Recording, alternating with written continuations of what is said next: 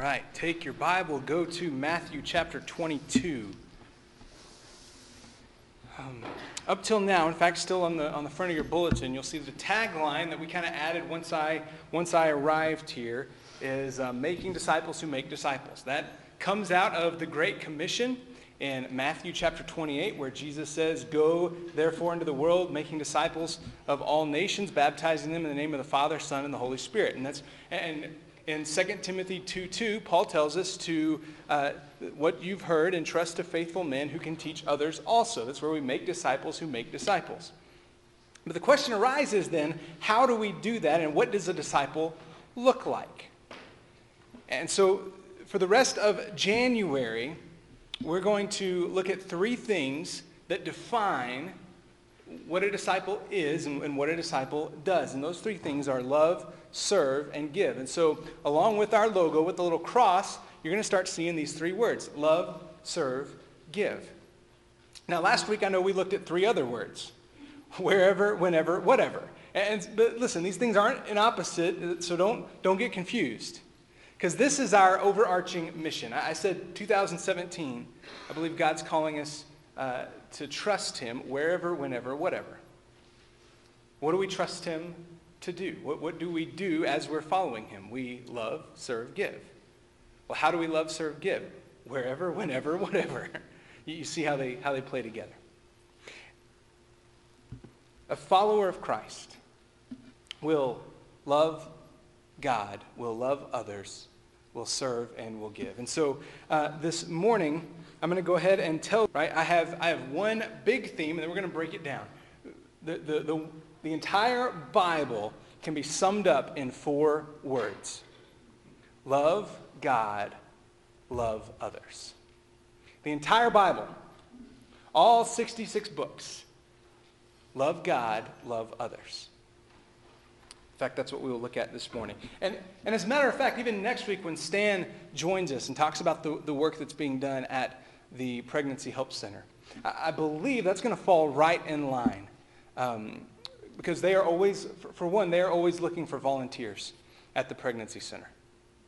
And that is a place where you can go and you can love, show the love of God to others by serving them selflessly and by giving sacrificially of your time. Then the last two Sundays in the month, we're going to talk about what it means to serve selflessly. And then finally, what, what it means to give sacrificially. And then beginning February 5th, uh, we will be walking through the book of Nehemiah, and that will be uh, our spring at least. we'll see. My, my, my servant series are always open ended because who knows? who knows how God's going to mess with it once I, once I dive in and really, really get into studying. But, but that's the plan. We're going to be there for spring. So, this morning, if you will, uh, take your Bible, go to Matthew chapter 22, and we're going to start reading in verse 34. We're going to read on down to verse 40, and this is called the Great Commandment. The Bible says this When the Pharisees heard that he had silenced the Sadducees, they gathered together. And one of them, a lawyer, asked him a question to test him Teacher, which is the great commandment in the law? And he, Jesus, said to him, You shall love the Lord your God with all your heart, and with all your soul, and with all your mind. This is the great and first commandment. And a second is like it You shall love your neighbor as yourself. On these two commandments depend all the law and the prophets. Let's pray. Father, we thank you for this morning. We thank you for your word. And I pray this morning you open our eyes to see how we can love you and how that love can uh, flow out to those around us. That as we understand the love that you have for us, it would spill out and we would show that same love to others. Will you show us how to do that this morning? We ask all these things in Jesus' precious name. Amen. So, what happens here is, is, there are these two rival religious parties called the Pharisees and the Sadducees, and they don't really like each other. In fact, they have some pretty uh, conflicting foundational theological beliefs. But as you may well be aware, the enemy of my enemy is my friend. And so the, the thing that they're united in is their dislike of Jesus. And so these two guys, who these two groups who don't get along at all, come together to try to figure out what they're going to do with Jesus because he's messing with both of them. And so we see several times throughout the scripture that they, that they try to send somebody from their party to Jesus and ask him a, a question. And all they're looking for is some little slip that's going to, uh, going to give them something that they can, that allow them to bring a charge against Jesus. And so in this instance, a lawyer approaches Jesus and just says, Teacher, what is the great command in the law? Now, I think there's, uh, there, there's an underlying, as I said, some, some, uh, some nastiness that's going on here. So they're just waiting for Jesus to like say something, and then they can come at him with one of the laws that he neglected. So, so if you're thinking Ten Commandments, uh, Jesus, which, which one is the, is the best one? Which, if I, if I had to only follow one command, what would it be? And of course, so if Jesus says, you know, you shall have no other gods before me, well, he said that I can he said that it's okay to commit adultery. Let's get him. So, so that's what they're looking at. Looking for him to just, just say something that's going to allow them to snag him.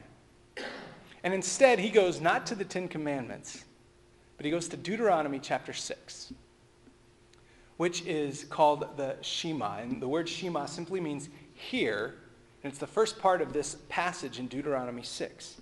And Jesus quotes this You shall love the Lord your God with all your heart and with all your soul. And in Deuteronomy, it says, in all your might. Now, if you notice when Jesus quoted, he said, all your mind. We'll, we'll talk about that in just a second. But then he also goes and he quotes Leviticus chapter 19, verses 18 and 34, which says, You shall not take vengeance or bear a grudge against the sons of your own people, but you shall love your neighbor as yourself. I am the Lord. Then in verse 34 it says, You shall treat the stranger who sojourns with you as the native among you, and you shall love him as yourself, for you were strangers in the land of Egypt. I am the Lord your God.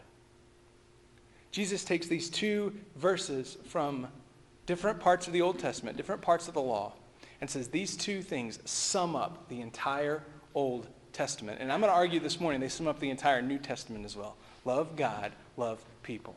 Focus on your vertical relationship with God, and that will spill over into your horizontal relationship with people. Now, here's what the Pharisees and the Sadducees had done. See, they knew that in the Old Testament there are 613 commands.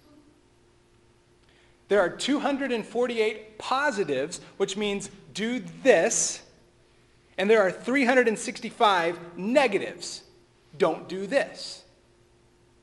And that wasn't, that wasn't all. So, so what the Pharisees had done is they had taken those 613 and then they, they had added their own um, rules on top of that about what it meant to keep the law. So, for instance, the law, uh, you shall remember the Sabbath and keep it holy. The Pharisees had come up with a whole list of things about what it meant to keep the Sabbath. So it wasn't good enough just to say you kept the Sabbath. No, no, you have to check all these things off, or else you didn't really keep the Sabbath. And they had some commands that they considered uh, weighty or heavy, the, the big ones. Then they had some commands that they considered light. So, in other words, obviously the Ten Commandments they, they would say were weighty. But then some of the others they, they would have considered light. Don't wear garments with two kinds of clothing or two kinds of material. So if you're wearing a polyester and cotton mix, shame on you. No, just kidding. Okay? And so you see, and so they, they would have this constant battle. Well, which commands are weighty and which ones are light? And if, if we can only keep so many, how, how, which ones do we have to keep and which ones can we kind of let slide? And, and it might still be sin, but it won't be like sin, sin, you know? And so there was this constant argument. And so this guy comes to Jesus and says, Jesus, which, what's the great command? And he sums it all up. Love the Lord your God with all your heart, soul, mind. Love your neighbor as yourself. On these two commands hang the law and the prophets. In other words, the entire Old Testament. See, I believe the Pharisees and Sadducees were so busy nitpicking the trees that they missed the forest. And so we're going to look at these two things this morning. First of all, we're going to look at how, as disciples of Christ, we are called to love God completely. We see that in verse 37. You shall love the Lord your God with all your heart and with all your soul and with all your mind. Now, as I said in Deuteronomy, the original text says all your might. And, and, and I've, I've read some things throughout the years where some guys will try to break this down and they'll try to say, okay, what does it mean to love God with all your heart? And then what does it mean to love God with all your strength and with all your mind? Here's the problem with that. Again, I think that's nitpicking. Because what Jesus is getting at here is that we are to love God with everything we are. You see how this is all encompassing? All your heart, that would be your, um, your, your, emotions, all your soul, the, the spiritual side of you, and then your mind or your might. And I think you can say both of those. We're, we're to love Him with all of our intellect, we're to love Him with all our strength. We don't have to compartmentalize that and break it down and say, well, this is how I love God with all my heart and this is how I love him with all my mind. No, we love God with all that we are, and it includes all of those things. And so this morning, I don't want to simply give you good advice, right? So I don't want to simply say, well, here's some things to check off that will let you know if you're loving God or not. Spend three hours in reading the Bible and in prayer every day. No, no, that's not what I want to do. I don't want to just give you good advice. I, I, I want us to see the great love that God has for us, because I believe that's where our love for Him starts. That as we understand the love that He has for us, it will cause us to respond in love to Him. And so um, I have a lot to cover, okay? Uh, if you've looked at your outline, there's quite a bit going on there. Um, don't worry, the Cowboys don't play today, okay? They got a bye, so they're, they're not playing until next week. And I don't have a meeting till 3, so we got a long time here, okay? No, first of all, we want to see is that we love God because of who he is. Now, in a minute, we're going to look at what he does for us, but, but the very first thing is we love him because of who he is. And this is what the psalmist declares in Psalm chapter 8.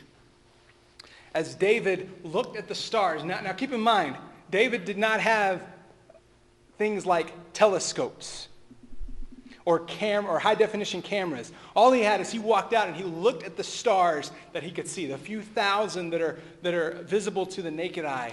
And that caused him to break out in this praise. O Lord, our Lord, how majestic is your name in all the earth. You have set your glory above the heavens. Out of the mouth of babies and infants you have established strength because of your foes to still the enemy and the avenger. When I look at your heavens, the work of your fingers, the moon and the stars which you have set in place, what is man that you are mindful of him, and the Son of Man that you care for him? David walked outside and was struck with the awe of creation, and he worshiped God as the creator. He understood that, that a God who could do that was someone that deserved our awe and our worship.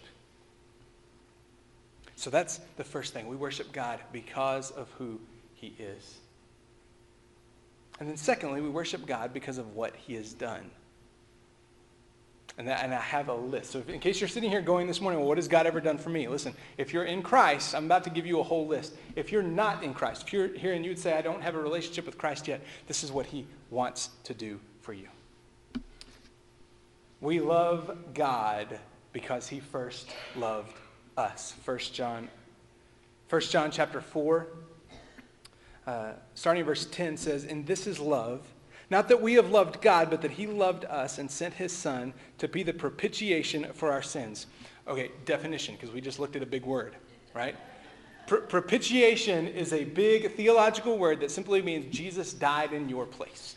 He took the punishment that was yours on himself. There, you learned a new word. See, you come to church, your vocabulary increases. There you go. Extra 10 points if you use that in a sentence this week, right? Verse 12 No one has ever seen God. If we love one another, God abides in us, and his love is perfected in us. So there we're talking about loving others, getting ahead of ourselves, but, but you see here how it's connected. God loved us. That causes us to love him, which causes us to love others. And then 1 John 4 19, we love because he first loved us. He awakened us to what love is. Secondly, we, uh, we come to love him because he has revealed himself to all mankind. In Romans 1:20, Paul writes this. He says, For his invisible attributes, namely his eternal power and divine nature, have been clearly perceived ever since the creation of the world in the things that have been made how do we know God exists? Because there are, there's stuff. The Bible, that's what the Bible says in uh, John chapter 1. He created everything that is, and without him, nothing was made that has been made. When you see a painting, you know someone has painted it. Nobody walks past a painting and goes, wow, I'm glad that all those colors evolved over several millions of years into the exact. And, and yet, when we look at the complexity of the human body, why would we say anything else? When we look at the majesty of the mountains or at the beauty of white sands, why would we draw any other conclusion than it's been handcrafted to be this way? And in that, God has showed, shown something about himself to all mankind. Next, he sent Christ to die in our place. Again, we talked about propitiation a while ago. Christ took our place. Romans 5 8, but God shows his love for us, in that while we were still sinners, Christ died for us. I've, I've talked about this before. Um, God's economy works completely different than the world's economy. And so, as, as we've talked, um, God doesn't wait for you to get cleaned up and then say, you know, go, go clean yourself up, then come and, and we'll talk and I'll see what I can do with you. It would kind of be like going to the hospital and them saying, I'm sorry, we don't treat sick people here. You got to go home and get well, then you can come back and, and we'll see what we can do for you. By the way, if you ever go to a hospital and they tell you that, I would advise you to never go to that hospital again. And, and now listen, if you ever go to a church and that's the attitude that they give you, I would advise you to never go back to that church again. And let me plead with you not to be a church that acts that way. Not to say, sorry, you're too dirty, too messed up. We, we, we, don't, we don't deal with that kind of sin here.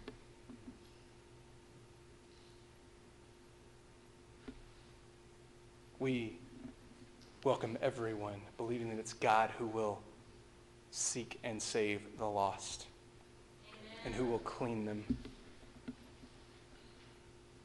He saved us in Christ. Ephesians chapter 2, verses 4 and 5 says, But God, being rich in mercy, because of the great love with which He loved us, even when we were dead in our trespasses, made us alive together with Christ. By grace you have been saved.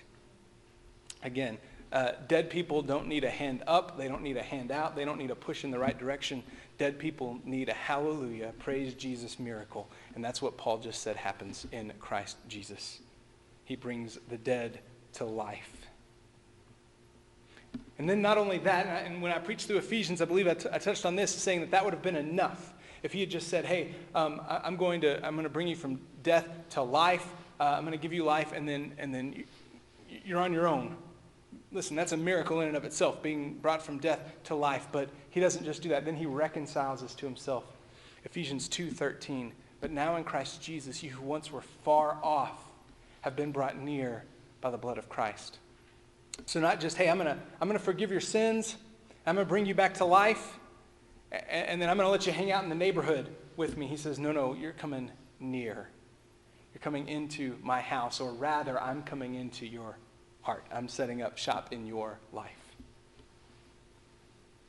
And as John 3 16 and 17 tells us, he has given us eternal life.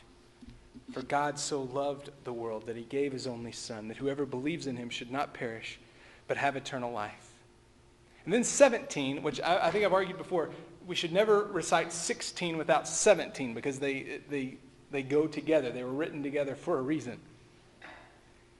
For God did not send his Son into the world to condemn the world, but, that the, but in order that the world might be saved through him. Now, listen, I could go on and on and on. This is, this is just a small picture of what God has done for us as believers in Christ.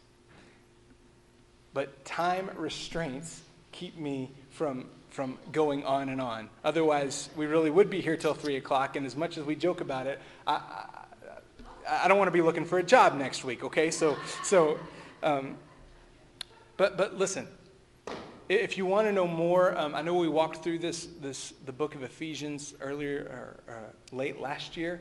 Um, go and read Ephesians 1, 2, and 3, where Paul talks about the gospel. And he will go on and on about all that God has done for us in Christ, the way that he has lavished the riches of his grace and mercy upon us and showing us the great love of God. And so we need to understand that, as, as we just saw, none of this is based on you and your performance. God's love is based on his character alone. God loves because God is love. Now, so just as you didn't earn it, God's love is not shown to you so that you can become arrogant or so that you can keep it bottled up. That's why Jesus doesn't stop when he says, uh, What's the great commandment in the law? Love the Lord your God with all your heart, soul, mind, strength. He doesn't stop there. He goes on and he says, And a second is like it. In other words, it's tied in. You, you don't get one without the other. You shall love your neighbor as yourself. So, as disciples of Christ, we're called to love God completely. We're also called to love others compassionately. These two are linked. You, you don't get one without the other. And, and if you can say um, that you have experienced the love of God, but you haven't shown it to those around you, you have not understood and experienced the love of God. Um, Kenneth Boa, who wrote a fantastic book called Conformed to His Image, that, that dives into 12, he calls them facets of spirituality, 12 ways that we relate to God and can come to know Him. Um, he, he says this when he was talking about what it means to love others. He says, There is no act that begins with the love of God that does not end with the love of neighbor. In other words, if, if God's showing something to you, if He's shown you something about who He is, uh, about what He's done in your life, and that hasn't caused you to, uh, for your love for a neighbor or a coworker or someone else to increase, you've not understood the love of God.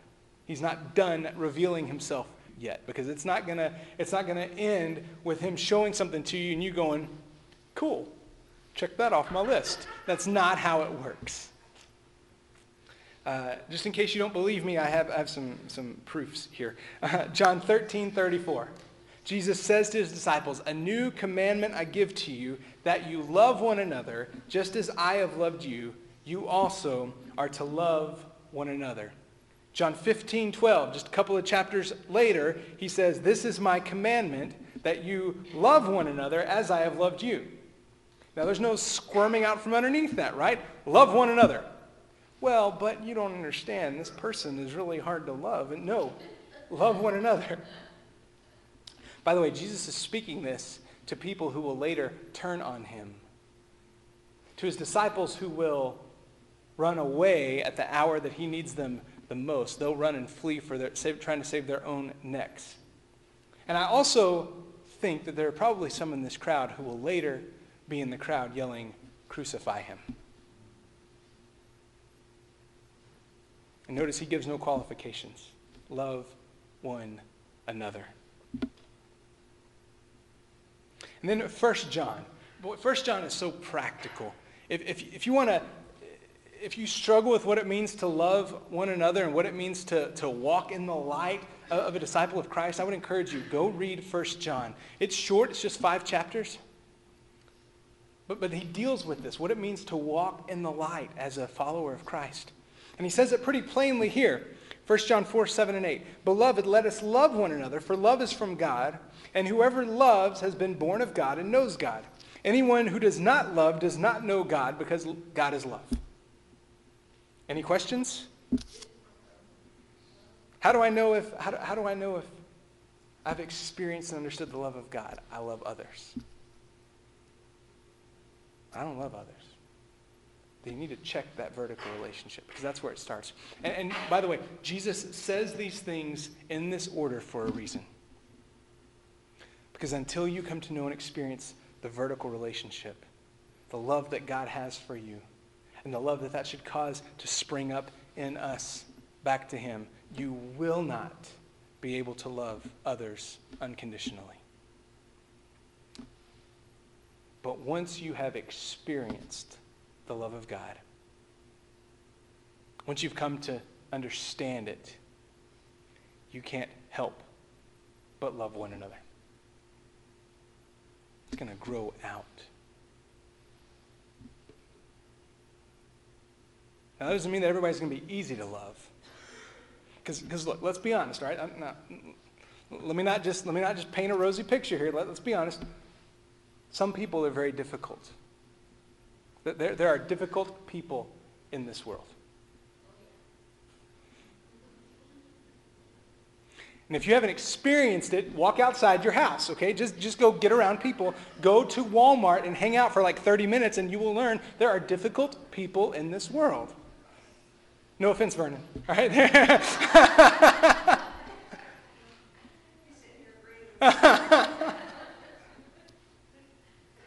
so, so, so listen, all right?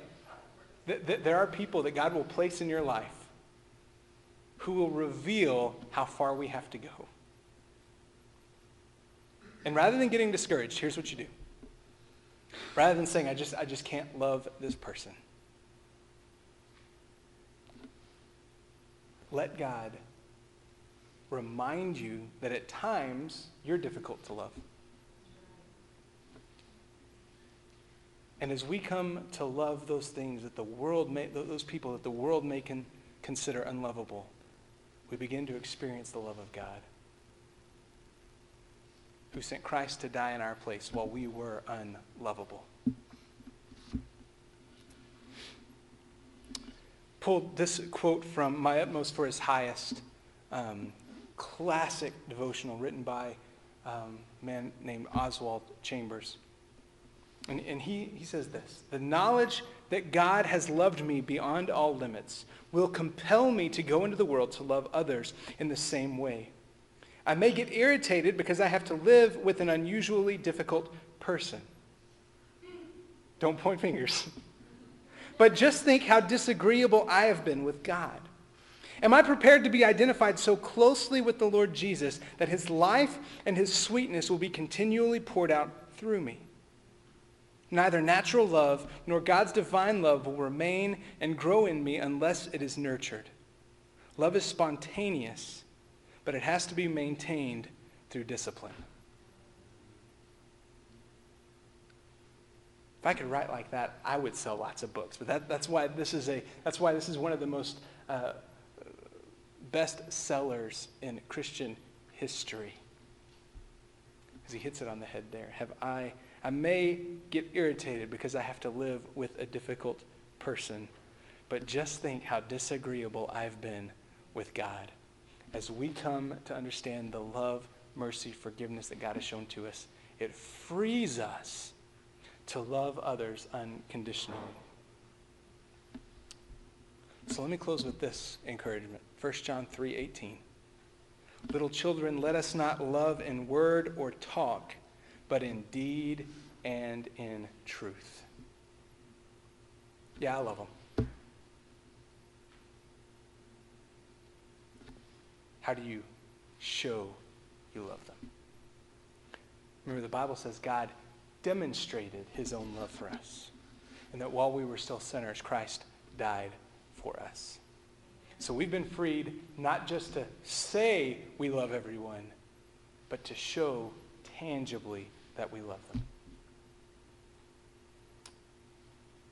If you want to be a disciple of Jesus Christ, a growing disciple, it starts by understanding what it means to love God and letting that love pour out into others. Because the other two don't happen. The, the serving and the giving don't happen until the, the love factor is nailed down. And until you grasp something about God's love for you that causes love for Him to spring up in you, which overflows to those around you. Let's pray. Father, help us to love you. We know that's where it starts. We know that, that nothing else happens in our lives spiritually as a disciple of Christ until we understand the love that you have for us.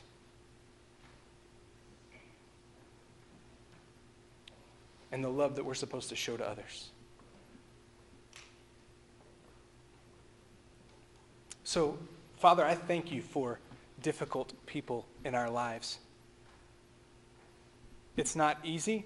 Sometimes it's, well, difficult.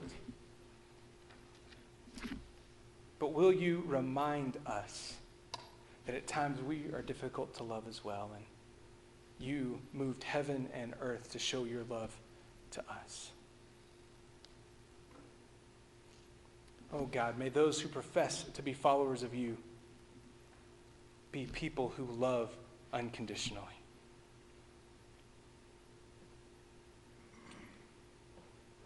I pray this often, but I think it, this applies especially in this case. We are no good at this on our own. We're lousy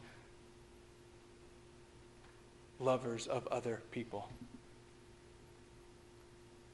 And so we need your grace, mercy, strength in us and through us to love a world that is so confused about what love is and so desperate to find just a glimmer of love. May we be people who show that love to the world around us. We ask all these things in Jesus' name. Amen.